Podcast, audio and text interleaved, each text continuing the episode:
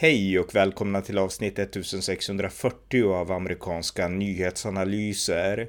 En konservativ podcast med mig, Ronny Berggren, som kan stödjas på swishnummer 070-30 28 95 0. Här följer ett samtal med journalisten Pelle Zackrisson om den fortsatta kritiken mot FBI's razzia mot Donald Trumps residens i Florida. Varmt välkomna! Pelle Zackrisson, välkommen! Tack. Vi ska prata lite grann, fortsätta vårt prat om FBI's mycket omtalade razzia mot Donald Trumps residens i Florida. Och igår så hände en ny sak i det här dramat om man säger så. Det var en presskonferens eh, som hölls av justitieminister Merrick Garland. Ja, precis. Uh, ja, han, han, kallade till pressträff och uh, han var försenad. Ja. Eh, Precis, han var försenad och han, eh, det var inte så långt tal det här eh, utan eh, ganska kort tal och där pålyste han ändå vissa saker och gjorde vissa medgivanden, eller fel ord, men han pålyste och berättade i alla fall att det var han som hade godkänt den här FBI-räden mot, mot Donald Trumps residens och att han ville också att Eh, Eh, den eh, warrant, alltså den här, vad, kallar, vad heter det på svenska, det här eh, beslutet då att, som gav FBI rätten att göra den här räden, att den skulle offentliggöras och det är en domare då som måste godkänna det. Ja, eh, och samtidigt då i den där, i den här begäran så kan Donald Trump motsätta sig det. Så att han, så att säga, han spelade över bollen lite grann till Donald Trump. För att eh, så att säga Donald Trump har ju satt press på Merrick, Merrick Garland och eh, justitiedepartementet under ett par dagar här och det, det har ju mötts av tystnad och i det här, det här kan man ju se då som ett, någon form av att Merrick Garland satte press på Trump. Eh, Trump svarade då sent igår, igår kväll och, och sa då att ja visst, det är bara att släppa ut den här släppa ut de här dokumenten. Rannsakningsordern heter det på svenska. Ja, jag sökte ordet där. Ja. Rannsakningsordern. Eh, vad det är, dock är det så att det är inte allting som kommer släppas utan, och det kanske vi kommer in på senare. Men, men det är bara själva rannsakningsordern. Eh, och eh, nej, det, det som kommer att släppas är eh, dokumenten över det som lista, jag tror att det är det som kommer släppas är listan på de saker som eh, man, man fick, fick därifrån. Just det. Mm. Mm. Eh, och det, det, finns olika former, jag, jag, kan inte detaljerna, det finns säkert de som lyssnar som har läst på sig bättre, men att det är två former av warrants som görs i en sån här räd och att Trump har ett kvitto på en av dem och det hade Trump kunnat släppa.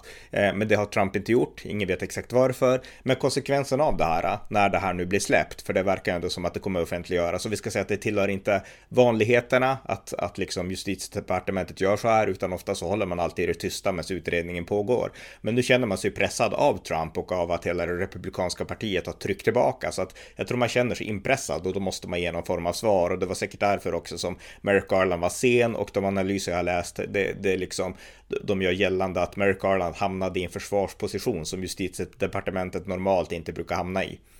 Nej.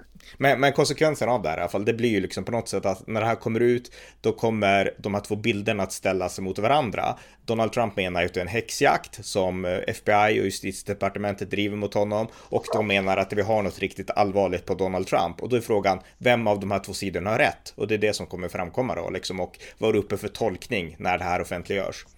Ja, i en, i en rapport, eh, Washington Post rapporterar om att det skulle kunna handla om någon form av kärnvapenrelaterade koder eller någonting liknande. Eh, och det här kom nu i, i morse och, och det är ju eh, Ja, jag vet inte. Det är mycket, mycket löst prat just nu. Mycket så här obekräftade uppgifter. Mm. Så, ja. Och det fanns, ju, det fanns ju rapporter som vi pratade om i vår senaste podd om att de hade en källa inifrån Mar-a-Lago som, som gjorde att de kände att vi vill ta det här steget. Men när jag lyssnade på Trumps olika advokater eller de som försvarar Trump på Fox News och liknande. Jag lyssnade på Pam Bondi nyligen, advokat från Florida, jurist som arbetat åt Trump. Och hon förklarade att det, om det hade funnits någonting så hade man kunnat ansöka ansökt om en supina, alltså att man gör ett krav på att du måste utelämna det här och så knackar man på och lämnar ett brev. Och eh, det gjorde man i somras och Trump gick med på det. Man, man hade förberett att han kommer inte gå med på det, men det gjorde han i alla fall. Och nu, trots att Trump gick med på det, så gör man ändå så här och man skickar in typ ett 40-tal FBI-agenter och det ser ut som en, alltså en razzia. Justitiedepartementet vill inte använda det ordet, men det är det alla menar på Trumps sida i alla fall har hänt. Eh, så att, eh, ja. Ja, olika juridiska experter har ju även, även en del juridiska experter som är, jag ska säga, demokratiskt eh, lutande har, har kritiserat det här och, och eh, ställt sig frågande. Men med det, med det förbehållet att om, om Merrick Garland och justitiedepartementet kan presentera någonting riktigt allvarligt, mm. då, då, då kan det rättfärdiga. Men det är just det att de i så fall behöver de kunna presentera det. Eh, någonting riktigt allvarligt, eh, konkret. Men, men det har, har ju inte hittills, hittills gjort. Då. Nej, det... och det är ju den stora viktiga liksom, poängen här. Alltså att man har inte, vi var inne på det i vår förra podd också, alltså för att kunna göra så här mot en president. För att det ska komma ihåg att även tidigare presidenter har rätt till säkerhetsbriefing, alltså liksom av Secret Service, alltså få National Security Briefings. De, de liksom tar inte alltid del av det, men de har den möjligheten. Så att före detta presidenter lever också i en liksom exklusiv position. Och eh, det här är alltså, man måste verkligen ha något konkret och eh, FBI och justitiedepartementet har inte visat det. Och så länge de inte gör det så finns det goda skäl att tro att det här var politiserat. Alltså de som avfärdar det här, det var liksom, eh, liksom hur kan man säga att det är politisering? De gör det för lättvindigt. Alltså jag alltså, vi måste veta att det här inte var politiserat och enda sättet att liksom tydligt veta att det inte var det, det är att man har så allvarliga bevis på att Trump har kunskap om farliga saker och att han kanske riskerar att använda det på ett farligt sätt. För jag menar, Trump har kunskap, jag har läst också, alltså Trump vet väldigt mycket om USA kärnvapen för han var president, det har han i sitt huvud, det är inte dokument han behöver för det liksom. Så jag menar, mm då ska han ha vetskap om någonting, klassificerade papper som man tror kan hamna i otillbörliga händer eller på något sätt att han använder det här i ett liksom destruktivt syfte. Det är det enda som skulle kunna rättfärdiga en sån här sak. Men ja, vi får se helt enkelt. Vad, vad gör du för bedömning av Merrick Garlands framträdande då? Var det lyckat eller var det misslyckades han? Nej, alltså jag är på den här sidan som anser att det här var politiserat. Jag tror Merrick Garland har varit pressad av allt annat, av Demokraterna framför allt. Därför att nu har vi haft den här 6 januari-kommittén som jag visserligen stöder och tycker är bra med utredningen av 6 januari och liknande.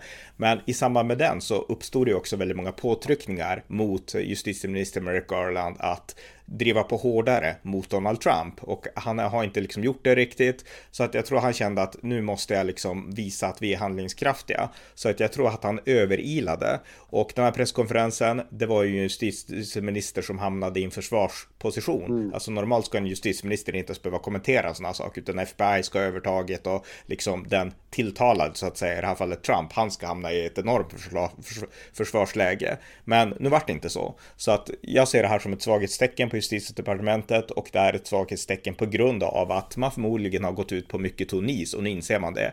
Så att Trump har ju i min, enligt min bedömning, för att jag blir mer och mer på Trumps sida här, eh, han har verkligen lyckats nu pressa tillbaka det som kanske kan vara ett allvarligt rättsövergrepp. Ja, det, jag tycker inte att Merrick Garland gjorde någon, någon, något starkt intryck faktiskt i, under sin pressträff och han hade ju inga, det var ju inga konkreta det var just det här att han, han poängterade att det här är eh, liksom en last resort uh, measure eller vad man ska säga. Men, men det var väl det han var tvungen att säga. Eh, han hade som väldigt lite konkret, uh, han kunde inte säga någonting egentligen om tidslinjen eller någonting. Och de här och eh, hänvisade hela tiden till att det var en pågående utredning och så vidare. Men jag tänker någonstans att han hade ju borde kunna kommentera, eh, borde ha kunnat gått in på eh, alla de här frågetecknen som har funnits om att det är eh, som Trump säger att ja, men han hade ju lämnat ut material. Han hade varit tillmötesgående. Men mm. allt sånt då? Vad, vad, vad, vad har Merrick Garland att säga om det?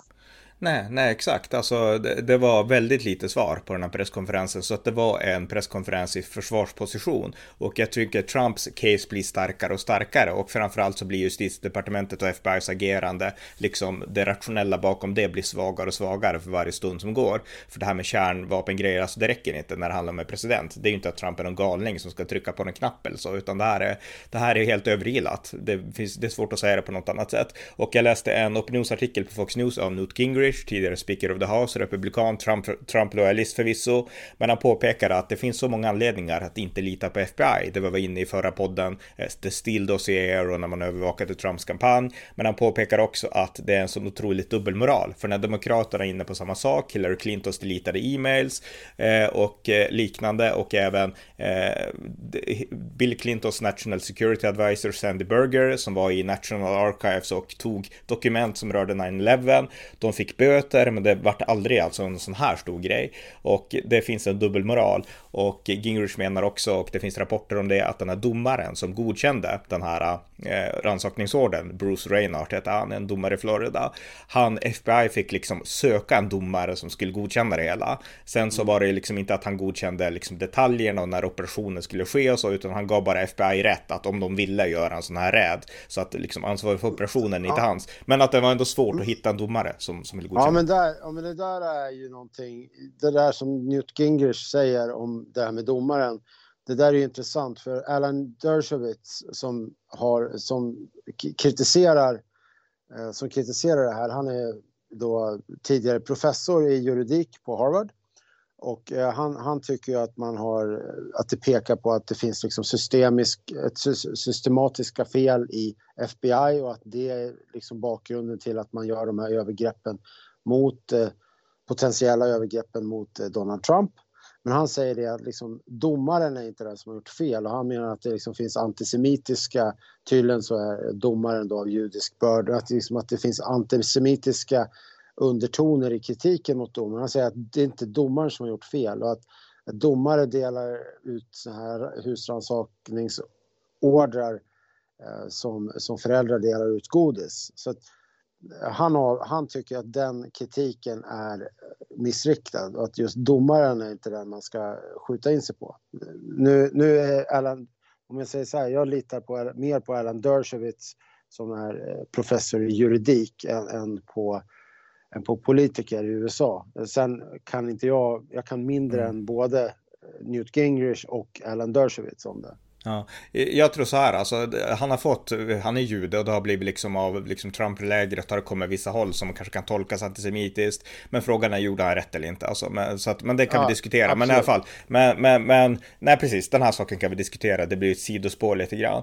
Men det intressanta nu i alla fall, det är att eh, försvarsdepartementet har hamnat i liksom, alltså rejäl försvarsposition. Eh, justitiedepartementet i rejäl ja. försvarsposition och eh, eh ja, jag tycker personligen personligen i alla fall för att avrunda att eh, eh, Trump verkar inte gå förlorande ur det här och rent politiskt går ju Trump vinnande ur det här. Det är inget snack om den saken. Jag läste en artikel i National Review som sa att nu har FBI i princip gett Trump nomineringen 2024 och eh, ja, jag, jag, håller med om det. Alltså där, politiskt, oavsett vad som är liksom framkommer så politiskt så kommer Trump att vinna på det här.